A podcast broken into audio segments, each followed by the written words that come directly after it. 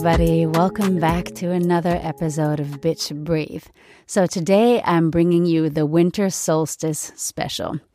Regardless of what tradition you come from or whether winter solstice even means anything at all to you, I wanted to take this opportunity to talk about sort of the things we know as opposed to things we don't know, and then the things we don't know we don't know, right? So, just to sort of explain uh, for the for the moment the winter solstice is a time when the longest night occurs and the shortest day. So, this is when we have the least daylight, uh, just on a pure sort of planetary um, level, if you will.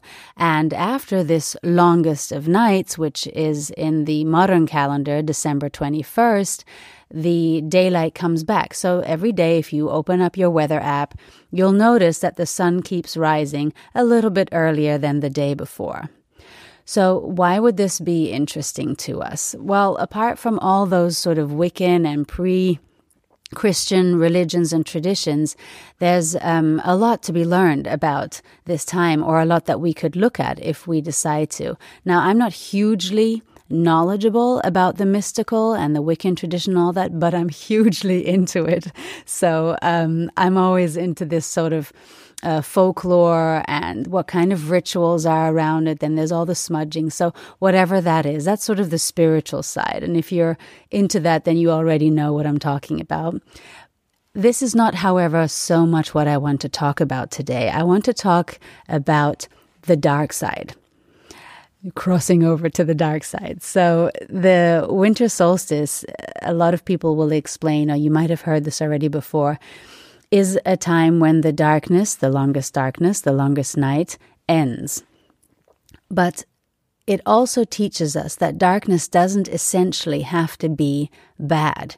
That actually coming out of this darkness or transitioning from one to the other or taking the reverse journey is not just not a bad thing, it's actually a really, really interesting time, as transitions always will be, right? And when I started to realize, away from sort of all the uh, mystical aspects, that this is a time where we can look at our own dark sides. What is it that we might want to let go of? That's when I thought, ooh, that could be a really good episode. So, to sort of translate it into more contemporary terminology, if you will, I want to talk about our own toxicity, our own dark side, because you know we all got one or 15, whichever it is. And um, to just examine what, what does that mean to look at our own dark side. So this isn't going to be, if you've listened to other episodes of mine, you'll know this, so much about concrete tools over and over, although there will be some, I hope, that are helpful to you. But I want to talk more about how we manifest darkness in our lives by not shining a light on the darkness in ourselves.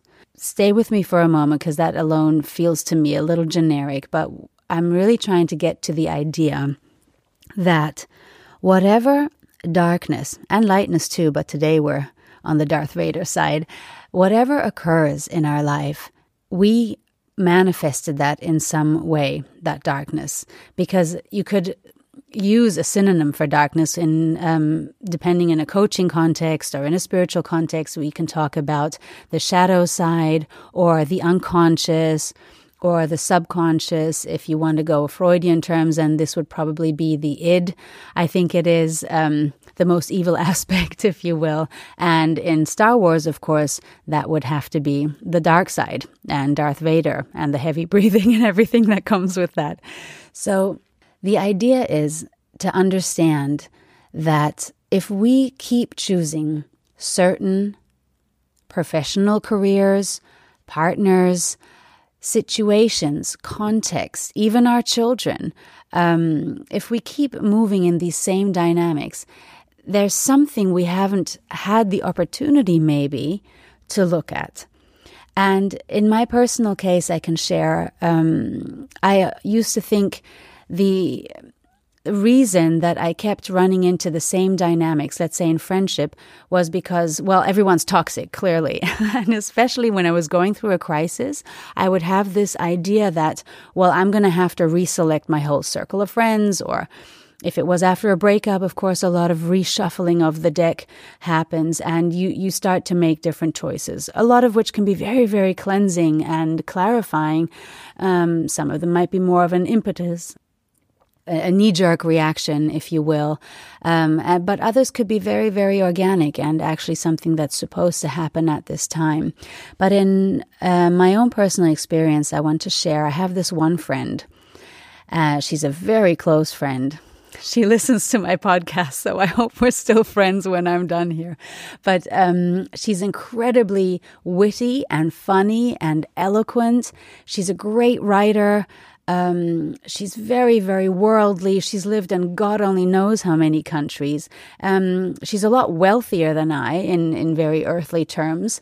And she just, um, on the outside, and on the inside too. But on the outside, she lives a really, really great life. And so sometimes when I would tell her, like, hey, I'm going away for the weekend, let's say this is something that happened, um, I'm going away for the weekend to, I don't know, Amsterdam, really looking forward to it. What would happen is she would then send back her travel itinerary for the rest of the year.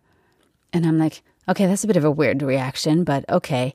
Or if I said I'm super stressed about something, so um, you know, let's say I'm really slammed at work, and then she would be even more stressed. And so, I I constantly felt like whether it was positive or negative, there was always this one upman or upwomanship, if you will, and I couldn't quite get a grasp of why this was. Like, why did I feel one of my closest friends was stepping into competition with me? Um, this became even more poignant, and our friendship almost actually um, failed not failed, but ended over this when my marriage ended because I was probably annoyingly, tenaciously talking about how I had been wronged, why this marriage ended, and just how bad everything was. But no matter how abysmal my narrative was, she was also doing badly. And um, then I would have to sort of listen to her thing all the time. And no matter how often I tried to sort of relieve myself of my pain, I always felt we kept coming back to her and about what she did and how her life was going and how difficult things were for her. And so we would step into sort of this competition. Um, which I don't want to focus so much on that, but I want to focus on the toxicity that was clearly here and that I kept blaming on this other person. I kept thinking, why is she being such a bitch? You know, I'm the one who's suffering here right now, and we keep talking about her shit. And it would get me so angry that I really dropped her for a while there, which was very painful for both of us, um, but especially for her because I had been the one who sort of retreated and pulled back. Then I went through this whole development, I want to say. And it took us a while to get back to where we are now. But I started to think is it just her? Um, is she just jealous of me, or does she have this narcissistic thing where everything has to be about her? And um, is she just one of those women whom I used to meet a lot more when I was an actor, who just constantly sort of stepped into a, a, contest with you that clearly nobody was going to win because it was so toxic and so unhealthy that nobody could step away from this battle unwounded. And I started to realize, uh, painfully realize, oh, I, I have it too. I'm a little bit jealous. I'm jealous of the kind of life that she has been able to manifest for herself. And even though I knew the difficulties she has, and I knew the validity of the challenges she also faces, I was still jealous. I was still envious that she got to travel to all these beautiful places, that she had a kind of marriage that looked like it was financially and emotionally stable, that her daughters, of which she has five, by the way, um, all seemed to look up to her and to support her. And even though she's an incredibly unique person, also, this is not an easy woman we're talking about, but then it turns out neither am I. Um, they, everyone is just so fascinated and rightfully. Um, feeling sort of, uh, you know, privileged to be in her presence because she's quite a shining personality. And for me, keep in mind, the yoga teacher, to have to admit that I'm jealous of one of my closest friends, oh, that didn't sit right with me at all. And it came to me after we had, you know, in quotes, broken up. And I thought to myself, come on, you've learned so much these last couple of years. And if there's anything you've learned, it's that you can't, uh, it can't be just the other person. It takes two to tango, right? And so bit by bit, I started to dismantle this construct that I had about us, which was, you're toxic, I'm not, you need to go away right? And it's so easy sometimes, especially when we've been hurt, especially when someone's been a real 10 types of a hole to us, to be like, you know what, we're done here. I'm out, you're toxic, and I want to cleanse my environment. Oh, that self righteousness, it felt so good. it felt so good to be on the right side, to be on the lighter side to not be on the dark side where, P.S., you, the toxic friend, is currently residing. So I think this is an invitation to myself, maybe also to you who's listening, to really look at who is the toxic person here and is there just one? And to really understand that as long as we haven't been able to shine that light on our own dark side, that dark side is going to keep showing up. That blame that we place on the other person is also going to keep showing up. And I immediately want to say something about blame. This is not about then going back, blaming ourselves, and sort of pouring all that toxicity onto ourselves. You know, the ego is so smart. You know this if you've thought about it at all, it has so many ways to show up. It can be a total macho or or A type personality who's like showing off, who says everything is great in life, blah blah. But there's also that ego that says sorry really quickly, that feels really badly really quickly, and that sort of then shrinks away from life, makes itself smaller through the kind of shame that we're now experiencing. And I learned this in a class I took a long time ago. That is also ego. The sort of self flagellation and, and, oh my God, I can't believe I'm such a toxic person. Mm, let's not even go there. But instead, just to keep sort of crossing from our own dark side, from the dark side in the other person to the light side. And the side of the light is never punishing, is never benefiting from your punishing yourself or you punishing others. All that light side wants from us is that we acknowledge that it's there and that we can always come back to it after we crossed over to Darth Vader, right? So just sort of inviting us all to come back, to keep coming back to the light side, to the sun side, which is what we're all reaching for now as the winter solstice has just passed and we're moving into the light once more. Another sort of dark side that I want to point out, going back to the idea of whose toxicity is this anyway, is to know that every person we meet, every pattern we repeat, is again this unconscious side. So, speaking from a personal um, experience once more, I had been in a long relationship with a person who, if you put him into sort of the Narcissism 101 class and they started describing somebody, it'd be like, oh my God, do they know my ex? You know, it was that kind of situation. After we broke up, I read all the books about narcissists and I um, really tried to understand how the hell I had gotten myself into this hugely, hugely toxic romantic relationship that was just destroying me bit by bit. Now, my narrative a couple of years ago would have been it's not the situation that's destroying me, it's this person. Clearly, he was on a mission to absolutely annihilate me, to take everything that I thought I was good at and to turn it into something bad. And this sort of victim narrative is important for a while. I don't want to say let's all be brave and just move forward and, you know, take charge.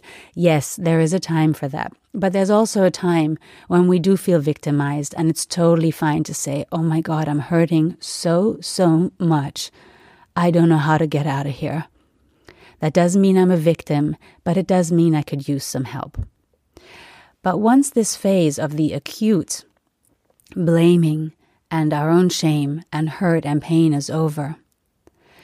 That I always felt was a really great time to get some support, spiritual, coaching, psychological, whichever, and to look at, objectively look at, what actually happened here. How did I manifest this situation, these years spent, and this person? It's a sobering process. From my own experience, I can say it's much easier to blame another person, and it's much easier easier to externalize emotion by being full on angry and a raving, raving bitch. I did that too. I also believe that phase has its validity. However, when I got to sort of the light side, when I started to b- cross from the dark side, the unconscious, to acknowledging the brighter side that isn't fun necessarily, but it's clarifying, I realized, good God, I put this guy here. I put him right where he landed. And all that narcissism, which granted I still believe he has, there's a seed for that in me. If there weren't, he would have not shown up. Now, keep in mind, this is my very own experience and belief. I don't necessarily want to say that everything bad that happens to you you deserved it right? Because that's sort of something something that comes up when we talk about this way. Absolutely not. Please let's not misunderstand what happens to us and our responsibility for it. I don't feel like i deserved what happened to me with this guy because again i don't believe that the light side or we can call it love um, or any other term that serves you, I don't believe it has our punishment uh, at its at its core. What it has is our recognition, our personal growth, our radical self love, as well as our love for others. That is at its core. This is not about deserving or you got what you asked for or anything like that. Nothing at all just wanted to sort of squeeze that little disclaimer in there because I know it's so easy to go down that route, maybe also. But again, coming back to my experience, I put this person there. I put my girlfriend there with my jealousy, and I put this narcissistic or man with narcissistic tendencies in my life also. Because what was my narcissism? I wanted to shine. I wanted to be adored. I wanted to be seen. I wanted someone to take care of me, to, you know, um, have little attentions that he does. Like he would buy me whenever he was a really great guy in some ways, right? Whenever I um, had a new hobby, immediately he would send me a book about it or a blog or a link or whatever it was. And there was this constant flow of attention. My gimme gimme was responded by, here it is, here it is, here it is, right? Now, if you're constantly looking for food and you never stop being hungry, that's a pretty dark place to be in. But if there's this other person who's like, here you go, honey, here's another plateful, and shoving it down your throat, because that is essentially what it was I seemed to unconsciously be demanding, then that dynamic's going to work real well. And for me to have to admit that I had put someone there who, at the very end of our relationship, treated me, you know, lowest creature you could think of. I, I couldn't, there was no way I was going to admit my responsibility for having landed here. But when I did, when the idea of personal responsibility was able to find a place back into my life and within the development of the recovery process, it gave me back my power. And that's what I want to sort of end this with today. Darkness is not necessarily bad. It's a great time. Uh, one of the my favorite yoga teachers said this, Ana Forrest. She said, "At the time of winter solstice, we should ask ourselves, what needs to die?" And so die, death, right? Pretty scary subject. If you want to get real scared, listen back to some of my earlier episodes where I talk about it. But what needs to die? What is not here with a purpose anymore? And to look at that dark side and it will then this inner work of just looking at it i'm not saying pray until you see god i'm not even saying go to a cave and meditate like a good um, sadhu whatever it is just looking at it already you have injected so much light into the situation that you don't have to cut off friends you don't have to end that relationship right away because the kind of inner stirrings that are now beginning to take place will create the selection in the outside for you. Whoever doesn't belong there anymore, they ain't gonna show up for much longer. And even though I'm saying I'm not super into the mystical, I think it's magic. So, um, there was my little winter solstice excursion. I hope you enjoyed it. If you have questions or comments on it, I would love it if you sent those to me. I have a Facebook page now, which of course is called Bitch Breathe. You can find it on there. You can rate me on all the places where you get your podcasts. And if you want to write me an email, please do so. The email address is bitchbreathe at gmx.com. Really looking forward to hearing from you. Until next time, stay well and happy winter solstice.